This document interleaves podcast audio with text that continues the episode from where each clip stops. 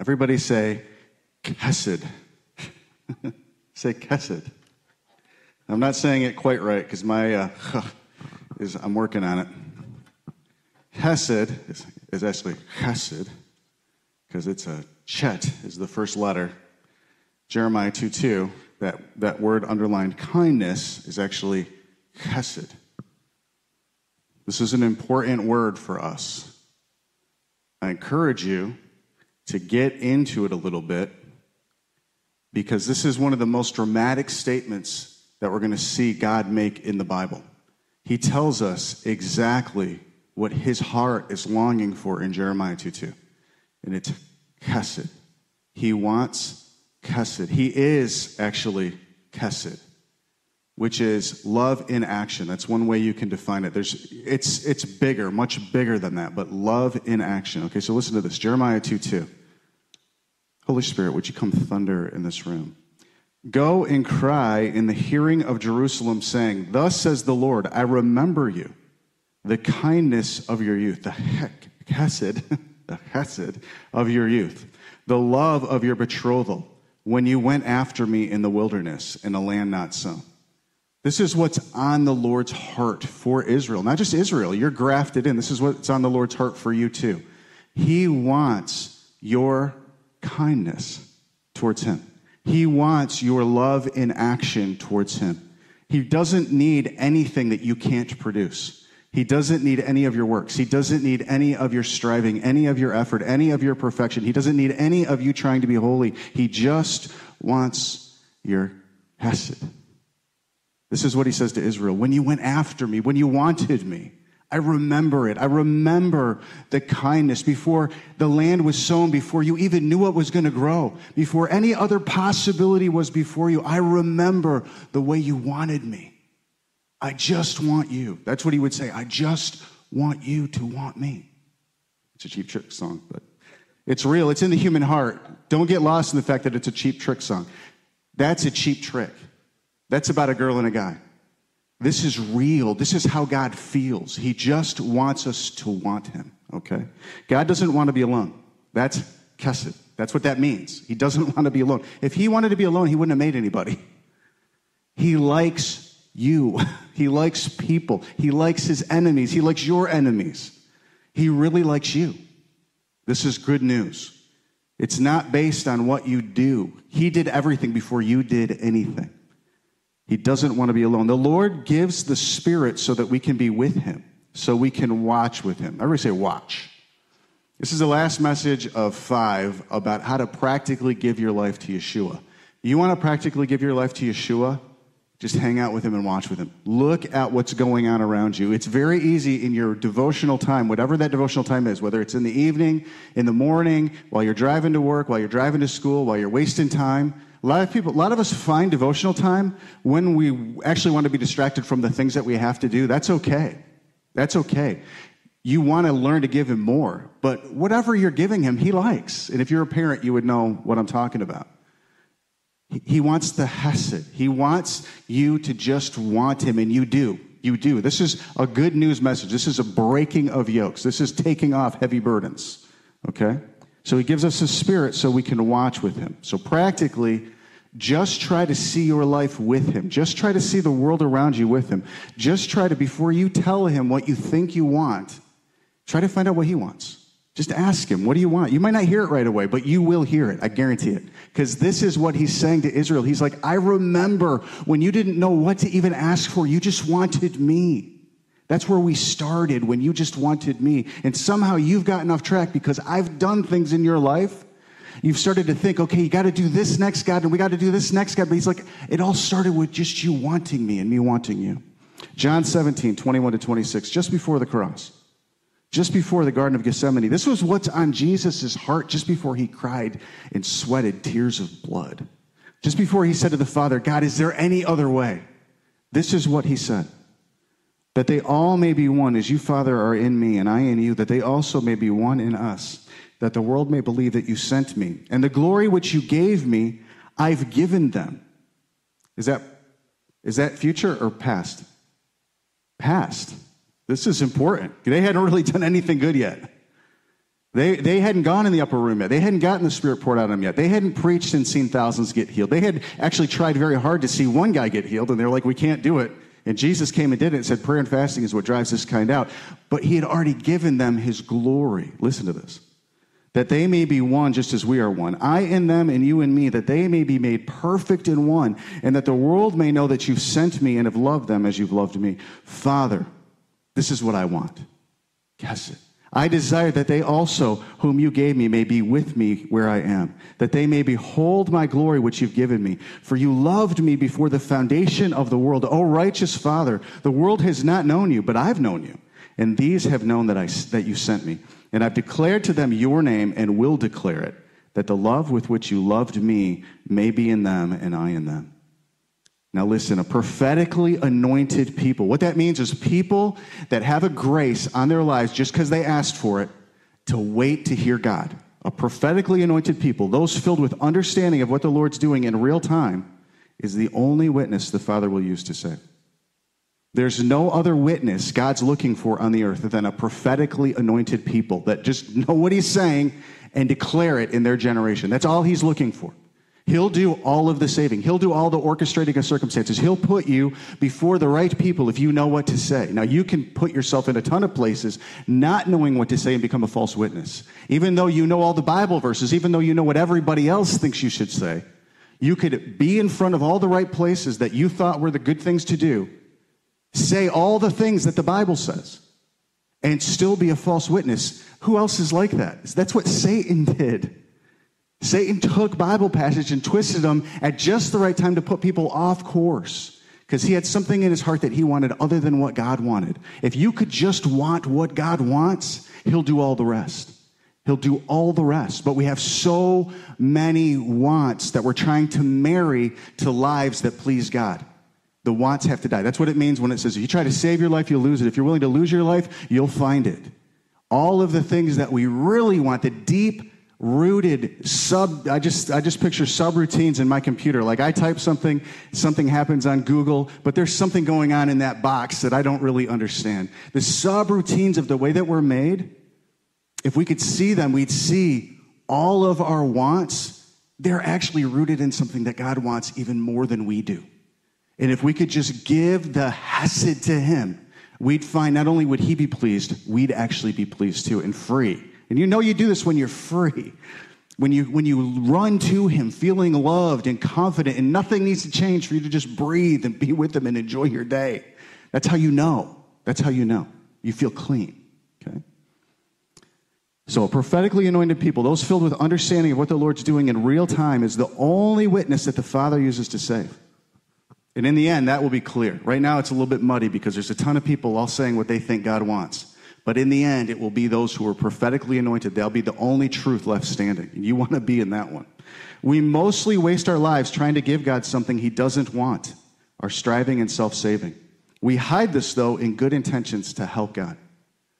Well, you know, I'm a little bit selfish, but I'm really trying to be unselfish for God, and so I do this thing. All of that is empty, it's vanity. The better thing would be to say, God, I'm so selfish. I just want to spend time with you. Will you change my selfishness? And then you would definitely go do th- something. But then it would be out of an overflow of what God did, not out of a attempt to save yourself for God. Does that make sense? So we mostly, though, all of us, not this is not people that don't get it. That's everybody. We hide our self-saving and our striving and good intentions to help God. God needs zero help. God wants those who watch Him and watch with Him. You can't watch with him if you don't watch him. It's like a little kid and a dad, and like, I just remember taking my kids hunting. And like, if they would watch what I'm doing, then we could watch together and do something together. But if they won't watch what I'm doing, we're doing two separate things and they can't learn anything. So we have to be a people. We watch him and then watch with him. God, I see this happening. What's your emotion? What do you think about that? I see this. This person said this to me. God, what, when they said it to me, what did you feel? Okay, now let's look at that together. Does that make sense? This will change everything about our lives. And it will actually really satisfy us and satisfy God, which is much more important, actually, because we're not our own. We didn't make us, He made us. He made us. God needs no help. He wants us to watch them. Matthew 26, 36 to 41. Then Jesus came with them to a place called Gethsemane, and said to the disciples, Sit here while I go and pray over there. And he took with him Peter and the two sons of Zebedee, and he began to be sorrowful and deeply distressed. Now, if they would have watched him, they would have watched with him. They didn't watch him. They thought they knew what he wanted. They actually said it earlier in the evening I'm ready to die with you. And then they're looking at him go over, and Peter and the others go with him, but they aren't seeing his heart. They're mostly thinking about how they can help him. If you look at the whole story, Peter thinks, I can help this man by getting my sword ready. They weren't watching him. We need to be watching him right now. What does he want? Whatever he wants is best for our lives, I guarantee it. And it would have been better for Peter too. Then he said to them, My soul is exceedingly sorrowful, even to death. Stay here and watch with me. So it wasn't that he wasn't even, it wasn't like they had to kind of get the hints of his personality, look at the, his eyes. He's telling them directly, This is what I want, this is what I'm feeling. But they had to humble what they wanted, what they were feeling, in order to just be with him in that so that they could go forward successfully with him, seeing the events that were about to come. He went a little further and fell on his face and prayed, saying, Oh, my father, if it's possible, let this cup pass from me. Nevertheless, not as I will, but as you will. Then he came to the disciples. Do you know if Peter would have heard him say this? If Peter would have heard Jesus say, Let this cup pass from me, he heard the words, but his heart didn't hear Jesus he would have felt ashamed that he had just told Jesus, I'm ready to die with you. If he would have heard Jesus say, I'm not ready, God, I don't know, I don't, I don't think I want this thing, Peter would have been humbled in thinking erroneously that he wanted it. You see what I'm saying? But he just, he was, they were disconnected. They weren't hesed. They weren't in the same place together, even though they were occupying the same space. And Jesus mercifully kept them with him and kept bringing them in. And he's, he does that forever. He's oh, in fact, it says those that take the mark of the beast and suffer torment, he's with them forever. He watches their torment forever, according to Revelation 14. He's always, I mean, that will always be true because he made us. He'll never not have made us. He'll never want, not want us. It's just we don't want him. That's what hell is, actually. Oh, Father, my Father, if it's possible, let this cup pass from me. Nevertheless, not as I will, but as you will. Then he came to the disciples and found them sleeping and said to Peter, What? Could you not hesed with me one hour? Could you not watch with me one hour? Now, that's not the word hesed, but that's what he's saying. He's saying, Couldn't you be with me for one hour? Couldn't you just put aside what you're feeling, what you think I want from you for an hour and just be with me? Just be with me. Watch with me. Watch and pray lest you enter into temptation. The spirit indeed is willing, but the flesh is weak. Now, he's not counting Peter out, obviously. He restores him after the resurrection. He would say the same thing to me. He would say the same thing to you look, forget what's behind you, but let's go forward. Like, don't get into condemnation. Don't get into, okay, this is why my life is this way, or this is why my relationship with God is this way. That's not true, actually. Your relationship with God is a blessing, it's not a problem. If you think your relationship with God is a problem because of what you did, you don't know anything about this. Just tell him, I don't know anything about this because I've been thinking my relationship with you is a problem because of what I'm doing. Your relationship with God is a blessing. If you have one at all, it is an incredible blessing. It's not a problem. It's not a problem to be fixed, right? It's something to go forward into. I just break that off of you in the name of Jesus. Your relationship with God is not a problem to be fixed. If it wasn't for Him, you wouldn't have it. He's good, He knows what He's doing.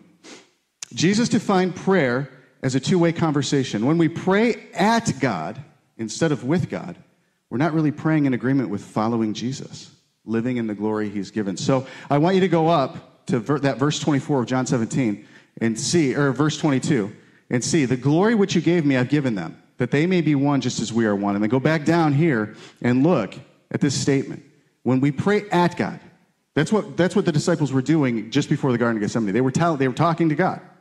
But they weren't listening to him. They were just telling him, I'm ready to die with you. I'm not, I'm not going to stumble. What are you talking about? They're telling God something. They're not listening to God. When we pray, we still talk to Jesus just like those guys did. He said, It's better for you if I go. I'm going to give you the Holy Spirit. He'll tell you everything. He'll remind you what I told you. He'll take you into more things as you need them. This isn't a less expression of prayer than those guys enjoyed face to face with Jesus. This is more. This is more of an expression of prayer. We want to hear him more, not less. We, want to, we don't, we don't want to just fall back to the lowest common denominator of prayer, which is, I'll just tell you on the fly, I'll blow you kisses of what I want and keep going where I'm going, doing what I'm doing. He actually would rather you didn't know what to pray and you just sat with him and gave him the hesed that he wants. Does that make sense? So Jesus defined prayer as a two way conversation. When we pray at God instead of with God, we're not really praying in agreement with following Jesus, living in the glory he's given, or being the witness that he saves through. So the first people that got saved or brought into the family of God through the gospel, through the preaching by the Holy Spirit. That's the Great Commission. The Great Commission is not preaching, the Great Commission is not teaching. The Great Commission is prophetically declaring good news, tidings of, of glad things. It's prophetic. And the very first people that got saved are in Acts 2, 3,000 got saved at the preaching, the prophetic preaching, the Hesed preaching of Peter. That's what Acts 2 was about. That's what the upper room, getting in one accord, was about. That's what this place is about.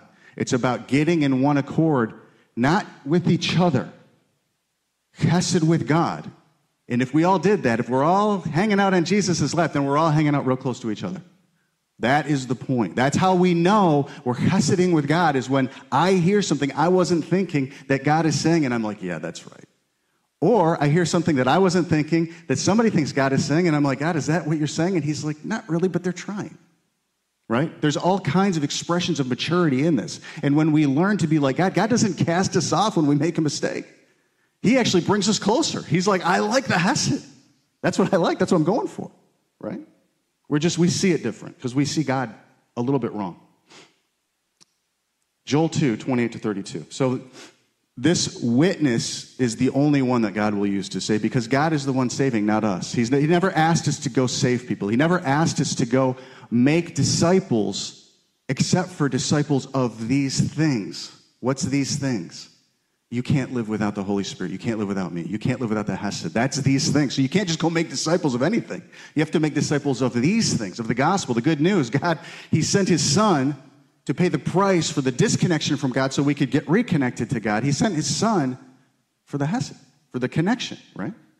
That's what we're preaching. And this is, this is consistent throughout the Bible. You will never see a group of people in the Bible get saved by logic. You will never see them get saved by a good presentation of some facts. You will always see them get saved by the Holy Spirit moving and doing something man can't do. Okay, so Joel 2, 28 to 32. And it shall come to pass afterward. After what? This is Joel 2 28 to 32. After what? Gathering together, repentance. You guys are saying all the right answers. Yep. After the prayer meeting, right? He's saying, after you rend your heart and not your garments, after you gather together, after you put aside all the stuff you're doing and hesed with me for a while, I'll pour out my spirit. I'll pour out my spirit. Afterward, it'll come to pass that afterward I will pour out my spirit on all flesh. Your sons and daughters shall prophesy. Your old men shall dream dreams. Your young men shall see visions. And also on my men servants and my maidservants I'll pour out my spirit in those days. And I will show wonders in the heavens and in the earth, blood and fire and pillars of smoke. The sun shall be turned into darkness. Now, I would just like to call your attention to the eclipses. 2017, the sun went this way across America. 2024, the sun's going this way across America with an X marks the spot in the middle of America. The sun is dark. the sun is dark. Have you seen all the smoke? Like pictures of New York City last summer, like you could barely make out the buildings in the middle of the day. The sun is dark. Blood and smoke and pillars of fire. Do you think there's blood on the earth? Yes, there's blood. Is there smoke? Yes, there's smoke. Pillars of fire? Yes. The Holy Spirit is present for sure, right? He's trying to tell us something. You see pillars of fire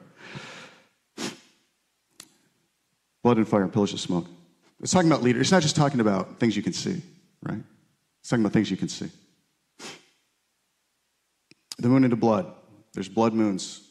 There are blood moons. It shall come to pass that whoever calls in the name of the Lord shall be saved. So the salvation is the point of the pouring out of the Spirit. That's the point. We're seeing all of the signs that our eyes are supposed to see, our hearts are supposed to see. If we would hesed with God, He would tell us Salvation is what's on the agenda. Salvation is what's on the agenda for Israel. Salvation is what's on the agenda for Lighthouse. Salvation is what's on the agenda for Kalamazoo. It's what's on the agenda for your families. If you have eyes to see it, salvation is what's on the agenda. If you could be a prophetically anointed Heseder with God, if you could be a person that just chills out for a second, I love the way that Jonah prayed it. Mary Bethany wasn't trying to figure out when she was going to pour out the oil on Jesus' feet. She may not have even known that she was going to. She may have had an idea this would be a beautiful thing for him. But what she was just doing was being with Jesus. And he made sure that it happened at the right time. And he's making sure everybody knows about it, even to this day. Okay? For in Mount Zion in Jerusalem there shall be deliverance, as the Lord has said, among the remnant whom the Lord calls. So the Lord, he's working out a plan to deliver Israel. But that plan to deliver Israel is not separate from his plan to deliver you. That plan to deliver Israel is actually the doorway to all that's going to be saved. And we want to be a part of that door opening, okay? Now, this reference to Jerusalem, that's what it is, to Zion, is talking about the ends of the earth in its fullness, the salvation of the Gentiles into prophetic revelation and unity with Jesus is the jealous catalyst the Lord will use to deliver Israel. I'm going to say that one more time. The salvation of you into prophetic revelation and unity with Him is the jealous catalyst the Lord will use to deliver Israel. It's not you reading your Bible more. He's not going to send a telegram to people in Israel and be like, hey, Jonah just started reading his Bible more. Everything's back on track. But he will use Jonah and Caitlin in their desire to be a witness that you can hesed with God. He will use it as a witness to Israel, I guarantee it. But it's got nothing to do with what Jonah does, except to the extent that Jonah waits with God and does what God says. And I'm just using Jonah as an example because they're starting this house of prayer Monday. That's true of all of us, all of us, right? The current lack of unity in the body of Yeshua is directly, entirely, because we're not watching and praying in the context Jesus requires. If we were Heseding with Jesus, we would have no people enemies at all. He's saving all of them. He's desiring to save all of them. We were Heseding with Jesus, we'd have no fear. Because what could stop the Lord? Who could snatch us from his hand? If he's for me, who could be against me? But we have fears, right? That's an invitation. That's like a hey, come. Hey, come. That's not a oh. You got to fix that before I'm going to be happy with you, before you're really faithful. That's what your flesh says. But what the Lord says is, hey, come closer. Look, there's a little distance between me and you. Let's snuggle up a little bit more. That's what he's saying to us when we recognize our fears. Our fears aren't something to be ashamed of, they're something to be used to bring to his feet and be like, God, there's something in between me and you. And I don't like it. You can't fix the fear. He paid for it. He, the glory is given to you already if you just receive it. Just be with him. So, the current lack of unity in the body of Yeshua, and there's a lot, there's a lot of lack of unity right now. The body of Yeshua is dividing in a, in a weird way I've never seen in my entire life, and I've been in the church for 51 years. I've never seen the body of Jesus divided quite like it is right now, where both it's not like, okay, one side sinned and it's caused this problem. Everybody thinks they're right.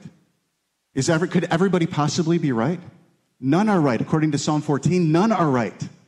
The only people that are right are the people Heseding with Jesus, and Jesus isn't fighting any of these people. None. He's not having any of these arguments. He's actually saying, Look, I'm releasing the perfect conditions. I'm going to offer you to tribulation. Many are going to be offended. There'll be betrayal, offense. Love will grow cold. False prophets will rise up and fill that space and try to tell you how to make, make sense of all this and go with them to build a, mo- a movement in a moment. But he's not doing any of that. Jesus isn't doing any of that. He's seated on a throne at the right hand of the Father, waiting for all the enemies to be made footstools under his feet. He's saying, just come hang out with me. Let me tell you how to see you, how to see the people that bug you, how to see the people that make you happy. Do they make you happy because you're using them? Maybe they are. Maybe they just are everything you're hoping for. And maybe that's a problem for Jesus. Maybe he wants to be everything you're hoping for. You got to learn to see both kinds of people right because he sees everybody just right, just right. Communing with God about our world, including the news, Jerusalem, what the world is doing and timing. Okay, so communing with him just about these things, our world. Your world is much more than the news, but it includes the news. When you see the news, Hesed with God. This side says this. I, I know they're not right. This side says this. I'm assuming they're not right just because they agree with me and I know I'm not right. What are you saying, Yeshua? Can, do you know? You already know you're not right, but when you hear people that agree with you, you think they're right. That's ridiculous. Right? I mean, you know you're not right. Why do you think people that agree with you are right? Well, it's because you don't like the idea of not being right and them saying it just kind of, the enemy's just like, maybe you're right. But you know you're not. If you were, you wouldn't have all this, these issues. So just Hesed with Jesus. Maybe he likes both sides. Maybe he made them both. Maybe in his brilliant craziness, he decided to make people that you agree with and people you don't. He did. It's not even a maybe. So, communing with him about that stuff, Jerusalem especially, what the Lord is doing, his timing, like asking him, when are you coming? You can, you can ask him that. It's okay to ask Jesus, when are you coming? It's okay to get an answer that you're like, I don't know if that was me or him, and believe it in faith, humbly saying, God, I might be wrong here. That's the way everybody who wrote the Bible did it. And if you don't do it, you're not actually Heseding with him about something that matters a ton to him that he wrote a lot about. So you'll hear people say, we don't, nobody knows what the end times are at all, so we don't pay any attention to any of these passages because they just divide. Let's focus on what matters. And he'd be like, it's the end of the story. It matters to me. Hesed with me. Why do you have to be right? Can't you just be with me? Can't you just be with him? And if you're not with him, you're not right. Nothing you do is right. So, communing with God about these things, what he requires of us individually is much different than praying for Israel. God, let me tell you what I think you ought to do for Israel. God, you did this for me. That's probably what you ought to do for Israel. That's not Hesed. That's you playing God, assuming that whatever's happened for you is what should happen for everyone else. Homogenizing everything into your experience, projecting onto everyone else what you feel. That's you being God. It's way different to be like, God, I don't know what to pray for. So what are you praying for Israel today? Just because I thought you were praying something for Israel yesterday, maybe you, maybe I misunderstood it a little bit. Maybe I've matured yesterday on Tuesday, and on Wednesday I hear what you said different. And he'd be like, really, all I want is the Hesed. So I'm going to do the Israel thing for sure. But if you Hesed with me, we'll do it. Wouldn't that be better if we did it?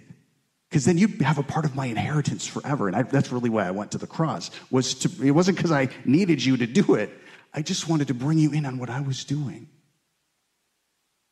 persecuted church, Israel, going to church, trying to be all these things we could easily not hesitate in and literally waste decades thinking everybody should do it like us, which you're seeing. You're seeing the fruit of that right now. You look at the IHOP struggle right now, you're seeing the fruit of a ton of impatience. And Hesed is the answer. And there is in the center of it a Hesed. There's a, in the center of it, there's people that are just like, I just got to hear what he's saying.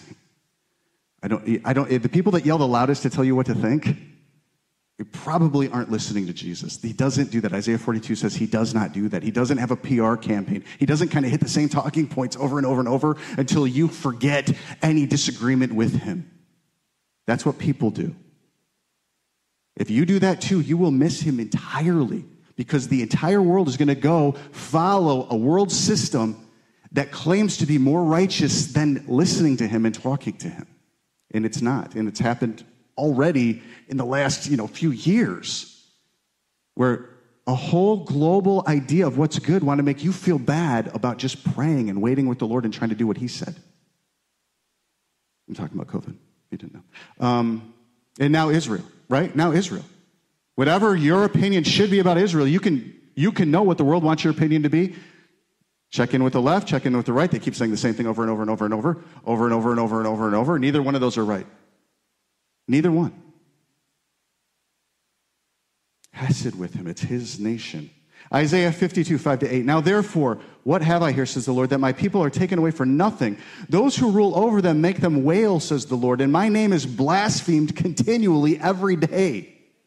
Now, this is the, the passage that David just prayed over me before I started speaking. Therefore, my people shall know my name. Don't worry. People blaspheming God, it doesn't scare God one bit. It hurts them. And what he, the way he says it this, when he says it this way, my name is blasphemed continually every day, he's not complaining. He's saying, open your eyes. Why do you listen to people that blaspheme me when they agree with you? Is it because you want to be agreed with? Are you willing to compromise me to be agreed with, is what he's saying. And yes, the answer is for you, yes. But it doesn't have to be. You could just be okay with nobody liking you and Him being the only one who made you, knows you, and likes you. But that will never be true. You could just be okay with that. I, you know, Elijah, he thought that was true for him. He's like, God, I'm the only one. Everybody else hates me. And God was like, No, that's not true, son. But why is that bothering you? God likes you. Why is that bothering you? So this is why he says this. My name is blasphemed continually every day. Why are you agreeing with people that blaspheme me? Therefore, my people shall know my name. Therefore, they shall know in that day that I am he who speaks. Behold, it is I. He's saying when, when they hear you, they're going to know it's me. If you hesed with me, when people hear you, they're going to know they're hearing me. They might not like it. They might not understand it. They might be like, that sounds so arrogant. You sound so confident. Well, people that hang out with God are confident. They are. They don't throw you maybes. They don't, they're not testing the water to see if you like it or not. They just tell you what he said and they let it happen. You want to be a person like that. You want to be a person who knows you have the word of the Lord in humility, in faith, willing to be wrong about it, but unwilling to not be with God in it. Right? You have to be with God in these things. That's, that, that's literally the way Noah built the ark. He had never built a boat before. He was not exactly sure that thing was going to float. And I, you know, I wouldn't either. If you're going to put all those animals on there, I'd be like, I don't know, God, is that enough space? Like, is that enough? I don't know. I don't know if Noah knew anything about the physics of flotation, but I would just be like, that's a. I mean, I'm assuming there's a lot of animals you're going to send. I don't know if it'll float or not. It looks heavy. That would look, I mean, it looks heavy to me when I went and visited the fake one.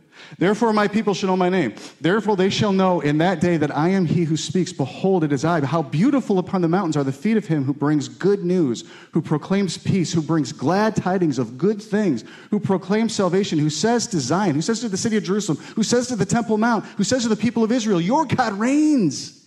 Why do you partner with people that blaspheme him? Your God reigns. Your God reigns. We could say this to IHOP. IHOP, why are you partnering with people that blaspheme him? Your God reigns. We could say it to Lighthop. Lighthop, why are you so worried about what people think about you? Your God reigns. It doesn't matter. Your God, your God reigns. He's your friend. He made you. You're friends with God. What else matters? What else matters? Your watchman. Now, this is the message to Israel, but you can't proclaim that in confidence unless it's the message to you. Your watchmen shall lift up their voices. With their voices they shall sing together, for they shall see eye to eye when the Lord brings back Zion. This is the focal point of unity. Your God reigns. I don't have to be right. You don't have to be wrong. We could actually wait and see what God says. Let Him adjust our hearts. I know I'm wrong. I know I sin still. I know there's some places I don't feel confident. I know there's some places I'm afraid. I can just assume that's true for you too, but we're both trying to hear God. And over time, we could just be like, our God reigns. He, I mean, thank God he reigns. Thank God I don't. Thank God Sam doesn't. It'd be better if Sam did than I did, but thank God neither one of us do. God reigns. God reigns.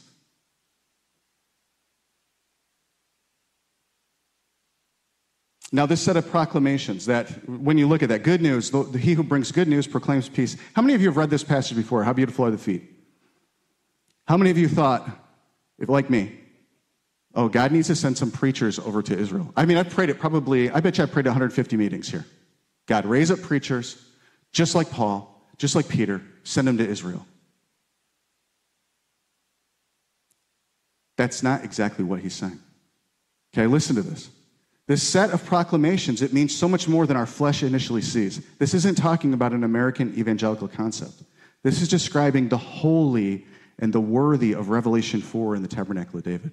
God, raise up people that will go there and declare your holiness. Not so anybody even hears it. They just declare it because it is who you are. Not so anybody's even convinced. They're convinced. That's what this is. Good news, proclaims peace, glad tidings of good things, proclaims salvation, who says to Zion, Your God reigns. You could only do that prophetically. You can only know God reigns by the Spirit. It's only because He died on a cross, gave up His Spirit, gave it to us that we could even believe that that's true. God wants a tabernacle of David in Jerusalem. He wants a prophetic people that don't go there with an agenda. They are God's agenda. They go there because God's working on them. And it's not just getting on an airplane and going there. We're gonna we get the privilege of getting on an airplane and going there. That's awesome. But that starts so much differently and is so much more important in the interior place of our heart and the way that it spreads out all over the whole world than it is in trying to in the flesh go do something for God.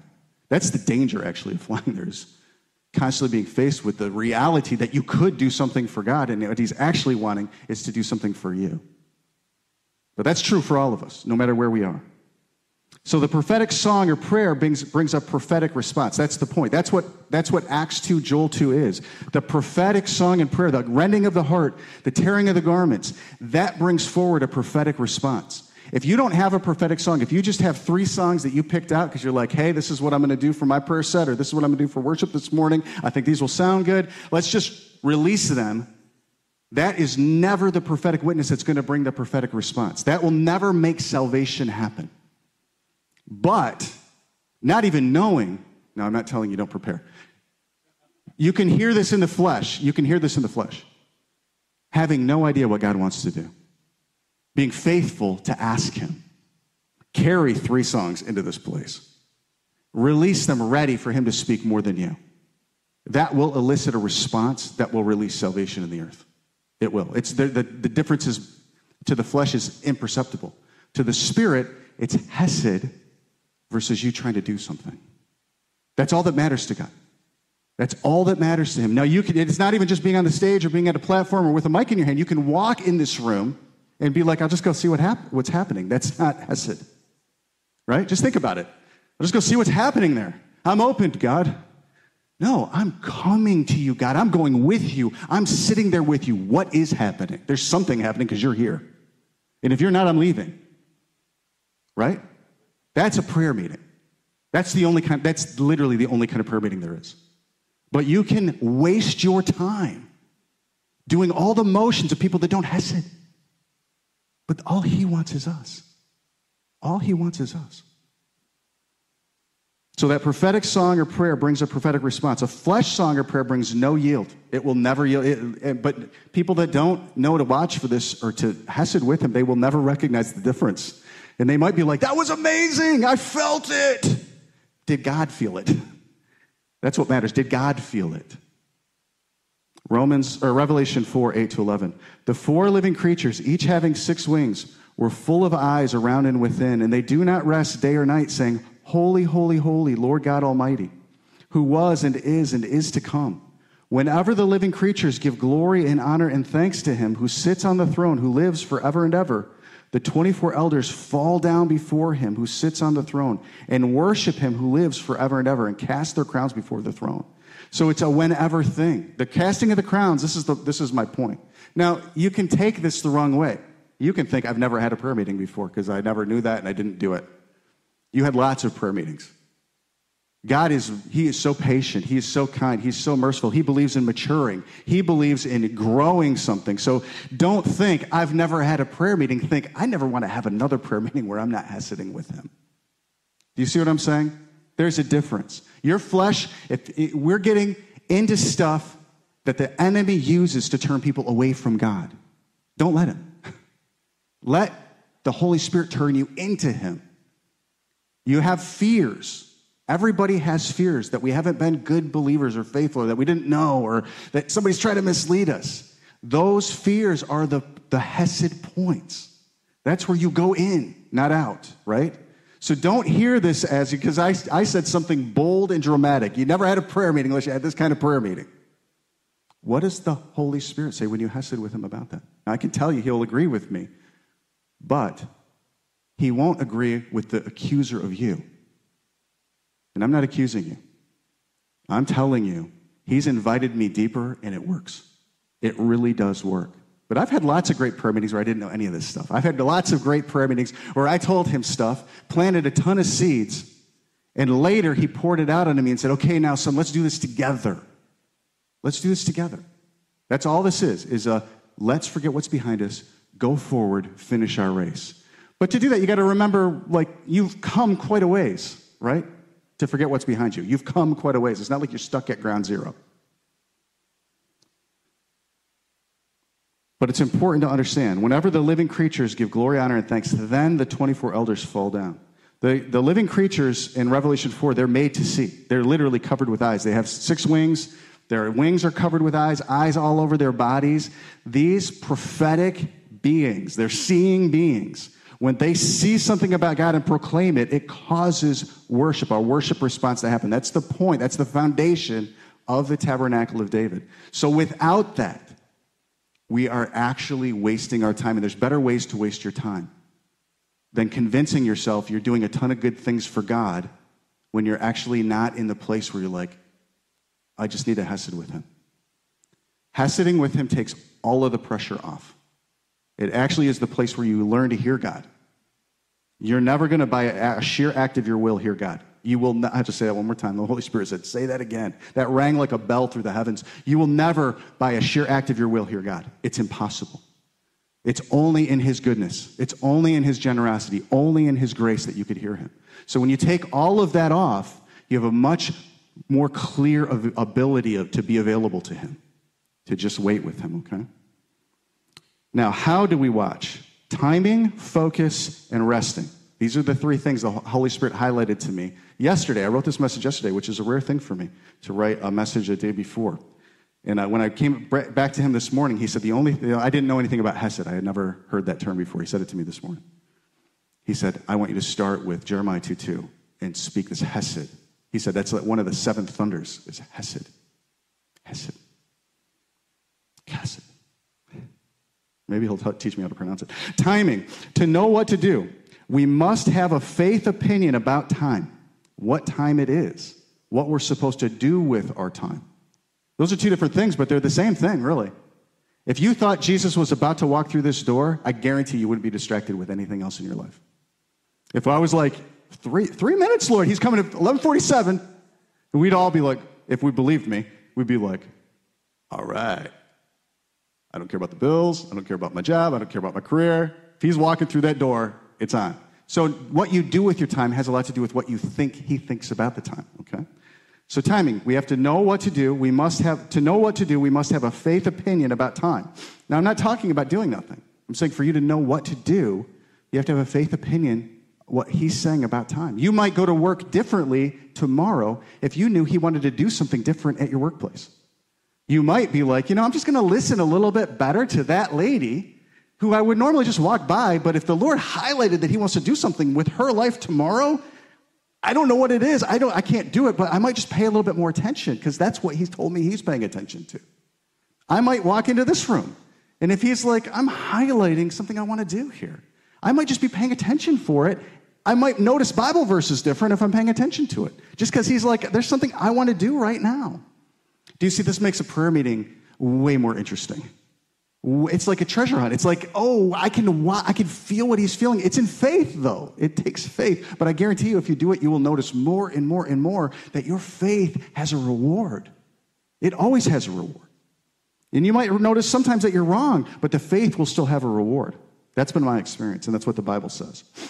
Okay, so the faith opinion about time, it has to lead us to risk. Everybody say risk our current flesh informed timing. We have to be willing to risk what we think is most important right now. You have to. If you can't risk what you think is most important right now, you have no faith. You have made yourself God. You've made yourself the one who knows what's best right now, and you don't. Okay? So this is true for parenting. God, what are you saying about my kid? Like, what should I be watching for today? I hesed with you. You see something I don't see. In faith, I'm believing it. All right, I want to watch for it with you. I want to speak into it. I want to believe for it. This makes a day meaningful. It's not a wasted day. It's not a Tuesday. It's not a Monday. It's a day that I'm waiting with the Lord. Now, you have, I don't know how many trillions of days ahead of you, right? I mean, infinite number of days ahead of you. So you can just go ahead and afford to reel it all back and worry about today, let tomorrow worry about itself. It's got enough trouble of its own. Like, and this is where you find patience. Now, that doesn't mean that you don't hesed with God about your future. You wait with Him today about your future, but you don't start telling Him what has to happen in your future. That's not heseding with Him, right? It's got, your flesh will make all kinds of formulas. Okay, I don't take any responsibility for anything after this moment in time. Well, God is actually taking responsibility for moments after this. If you wait with him today, you'll actually be informed about later, but it's not you informing him, it's him informing you. That's way different. That's freedom. That's not anxiety. If he's telling you, I'm going to, or I'm not going to, then you no longer have to worry about what's going to happen.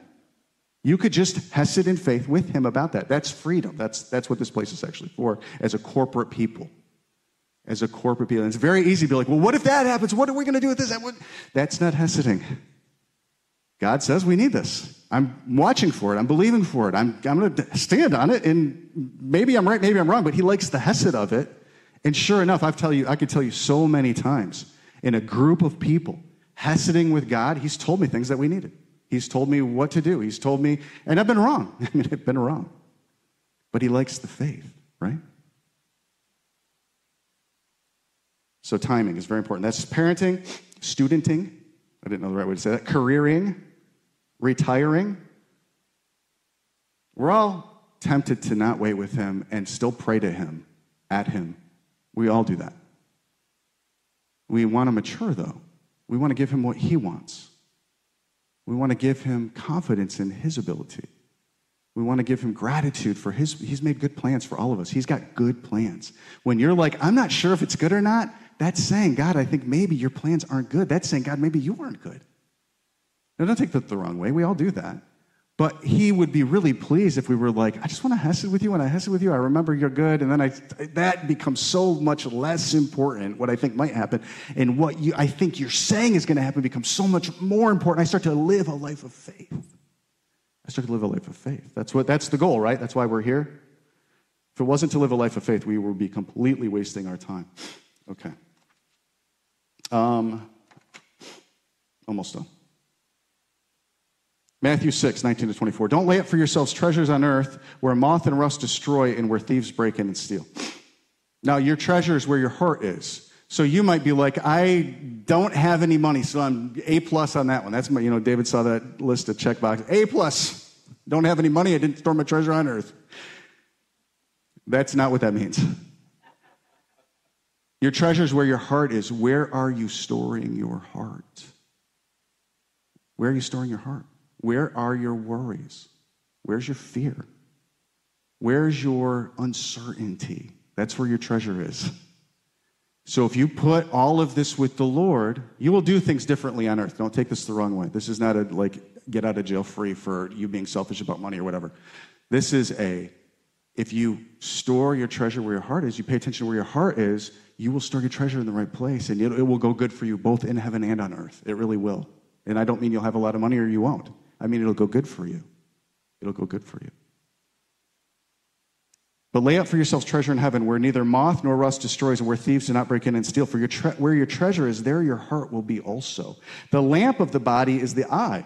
If therefore your eye is good, your whole body will be full of light. Now you might hear this in the flesh and think, okay, I'm not going to look at anything bad. Well, that would be impossible because there's only one good one. So you can't cut out enough stuff to make your eye good. You can only put your eye on the good one. That's it. Lord, let, it, let that into our hearts where we're so afraid of what we see. We're so afraid of what we think that you're not. Lord, would just give us a freedom to walk out of all the things we try to do for you and into what you want to do for us in Jesus' name. But if your eye is bad, your whole body will be full of darkness. If therefore the light is in, do you see how you could actually not Hesed, try to put your eye on good things, tell yourself that's light, and he'd be like, that is so dark. Because it's not a Hesed with me, it's just a fear. You're literally just deciding where to put your eyes based on fear. That's darkness. Put your eyes on me, and I will guide you to the light. More and more and more. Glory to glory, strength to strength. No one can serve two masters. For either he will hate the one and love the other, or else he'll be loyal to the one and despise the other. You cannot serve God and the world. You can't serve both. And we try to serve this world by trying to make it better. This world isn't going to be better. He's rescuing people off of this planet right now. Then you don't have to move anywhere. You don't need a change of address. You need your heart in a different place. But this world is unsalvageable. He's going to renovate it with fire. He's going to rinse it with fire. It's not going away. It's beautiful. I mean, he made it just right. It's just, he's not going to fix it here, fix it there, and tweak it here and tweak it there. He's going to let it grow brand new, just like you. He's going to let it be rebirthed, just like you. And if you try to hang on to a little bit of old you and be like, okay, everything else fixed, but that little part, that was pretty good, he'd be like, no, you can't be mine. I have to completely rebirth you Same is true of planet Earth. He's not done with it. He just, if you love the world and the things of it, you're of the devil. That's, the, that's why the devil did everything. He loves the world, he wants it for himself. Matthew 25, 14 to 19. For the kingdom of heaven is like a man traveling to a far country who called his own servants and delivered his goods to them. And to one he gave five talents, to another two, to another one, and to each according to his own ability. And immediately he went on a journey. Then he who had received the five talents went and traded with them. He risked something and made another five talents. And likewise, he who had received the two gained two more also. But he who had received the one went and dug in the ground and hid his Lord's money. After a long time, the Lord of those servants came and settled accounts with them. Which one didn't hesed? The one who dug the hole in the ground. The other two were like, hey, we hung out together. He told me something. I'm going to do what he said. I'm just going to do what he said. Matthew 24, 44 to, 44 to 51. Therefore, you also be ready, for the Son of Man is coming at an hour you do not expect. Who then is a faithful and wise servant, whom his master made a ruler over his whole household to give them food in due season? Blessed is that servant whom his master, when he comes, will find so doing. Is this the fullness? Like if he finds people that, you know, we inter- I, I, interpret this personally, you can interpret it with the Lord however you desire. I interpret this to mean food. I live on every word God speaks. That's what Jesus said about food. And due season timing, giving the other servants the right truths at the right time, right?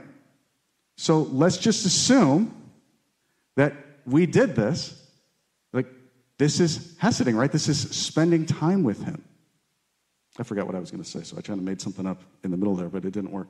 All right, I thought I'd catch it again, but I missed it. Okay, so surely I say to you that he will make him ruler over all his goods. But if that evil servant says in his heart, My master is delaying his coming, and begins to beat his fellow servants and to eat and drink with the drunkards, the master of that servant will come in a day when he's not looking for him, and in an hour that he's not aware of, and will cut him in two and appoint him his portion with the hypocrites. There shall be weeping and gnashing of teeth. And the Holy Spirit just reminded me. Okay, so if you're if you're giving the other servants the right food at the right time right now, is that the fullness of what it will be when Jesus returns? No. But it's the faithfulness to do it now, to learn to abide with Him, that when He comes in glory, when you carry the more glorious thing, you won't be tempted to let people worship you for it, right? That's what He's looking for. He's looking to raise up people that can rule and reign with Him for a thousand years. And so we do that by doing it now, but it's weak. The point is, it's weak, it's in faith. It's, it's what I think He's saying, but don't, don't put any weight on me, put the weight on him. Like I was just heseding with him. This is what I feel like he's saying. But I guarantee you, even this message that I'm preaching to you right now, I will see it personally. Hopefully, I won't say it's wrong. I might.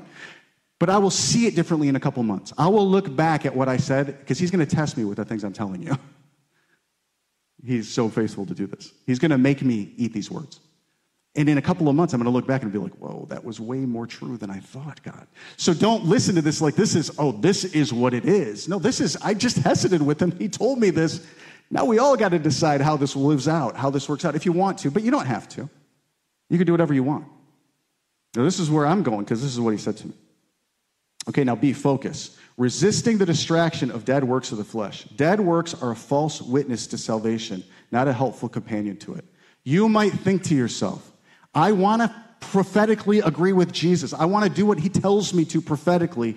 But in the meantime, I'm also going to do what the rest of the church thinks is a great idea. I'm going to care about the widows and orphans. I'm going to care about the abortion stuff. And I'm just going to do those things the best I can.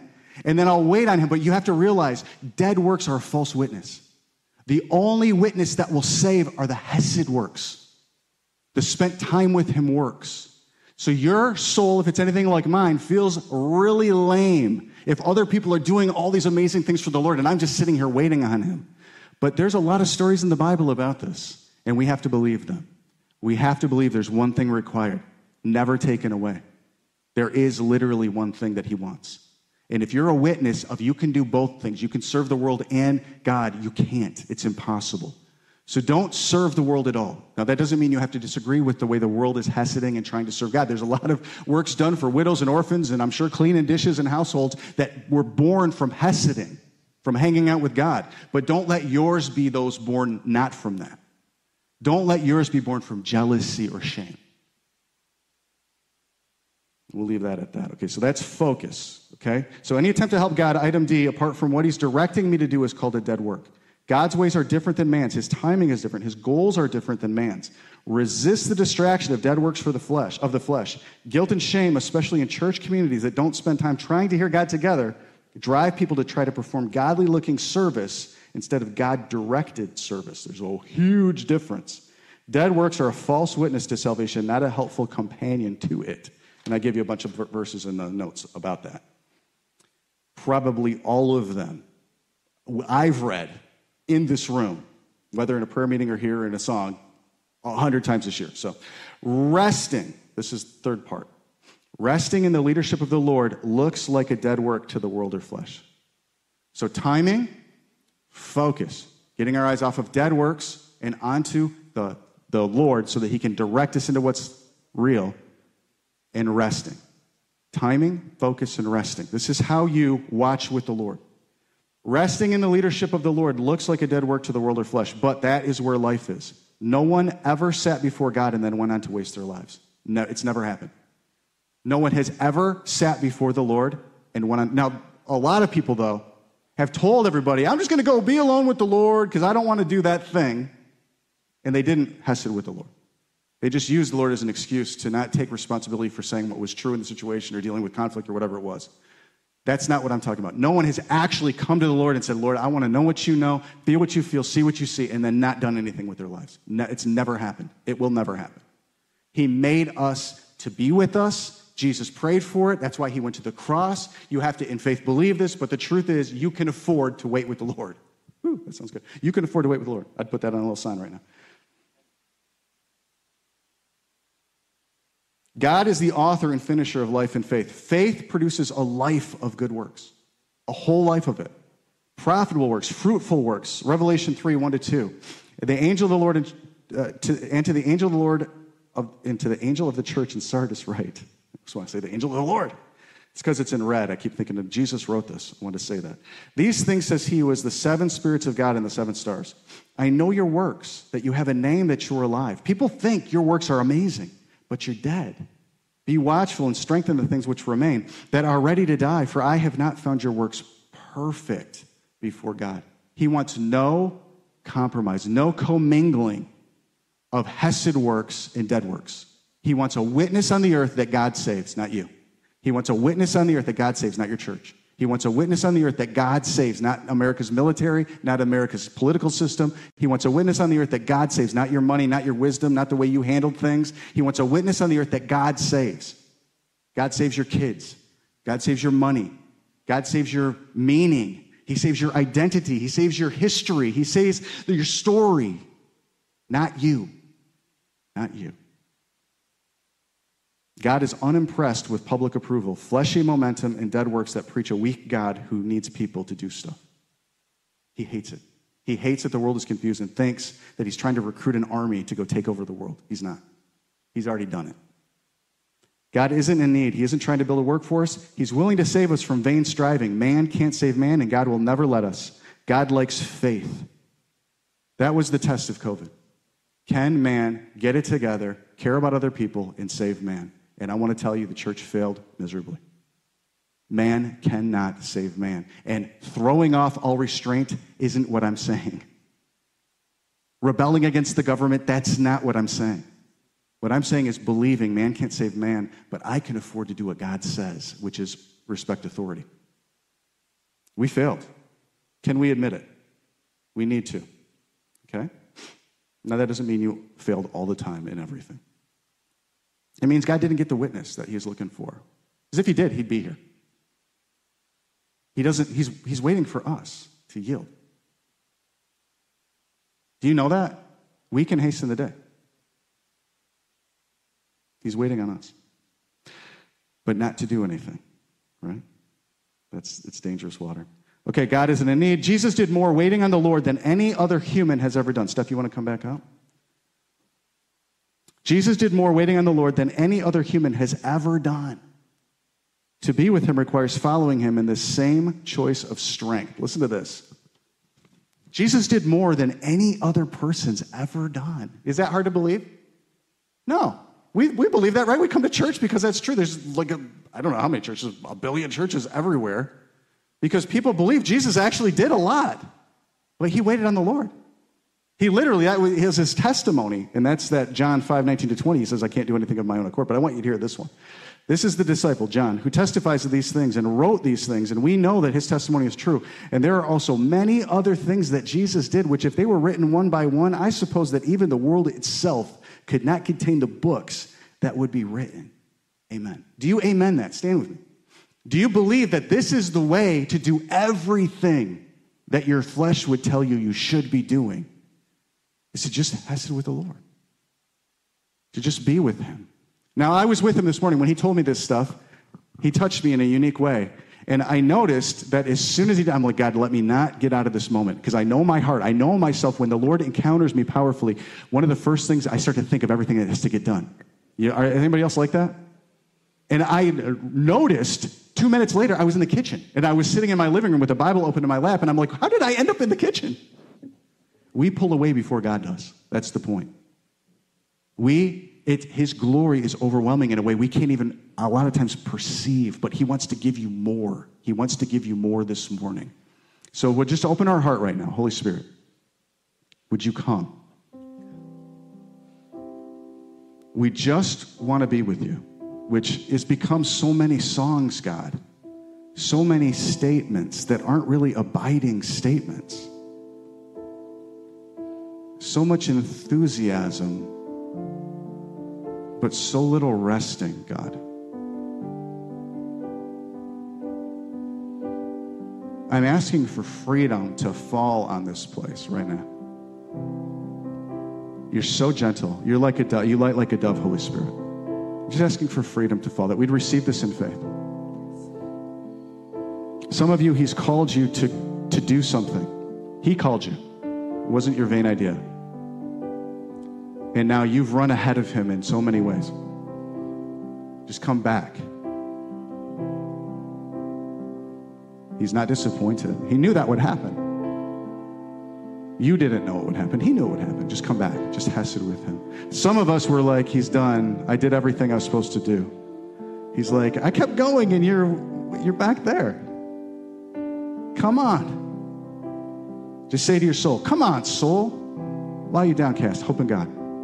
Literally say that. I just hear the Holy Spirit say that. Literally say, Come on, soul, why are you downcast? I clearly didn't do everything I was supposed to do. I wouldn't be alive. Holy Spirit, right now, just your timing, your step, your cadence, your focus, what you're looking at. Lord, the rest of your heart. Some of you, your flesh is screaming at you. If you don't do something, no one else will.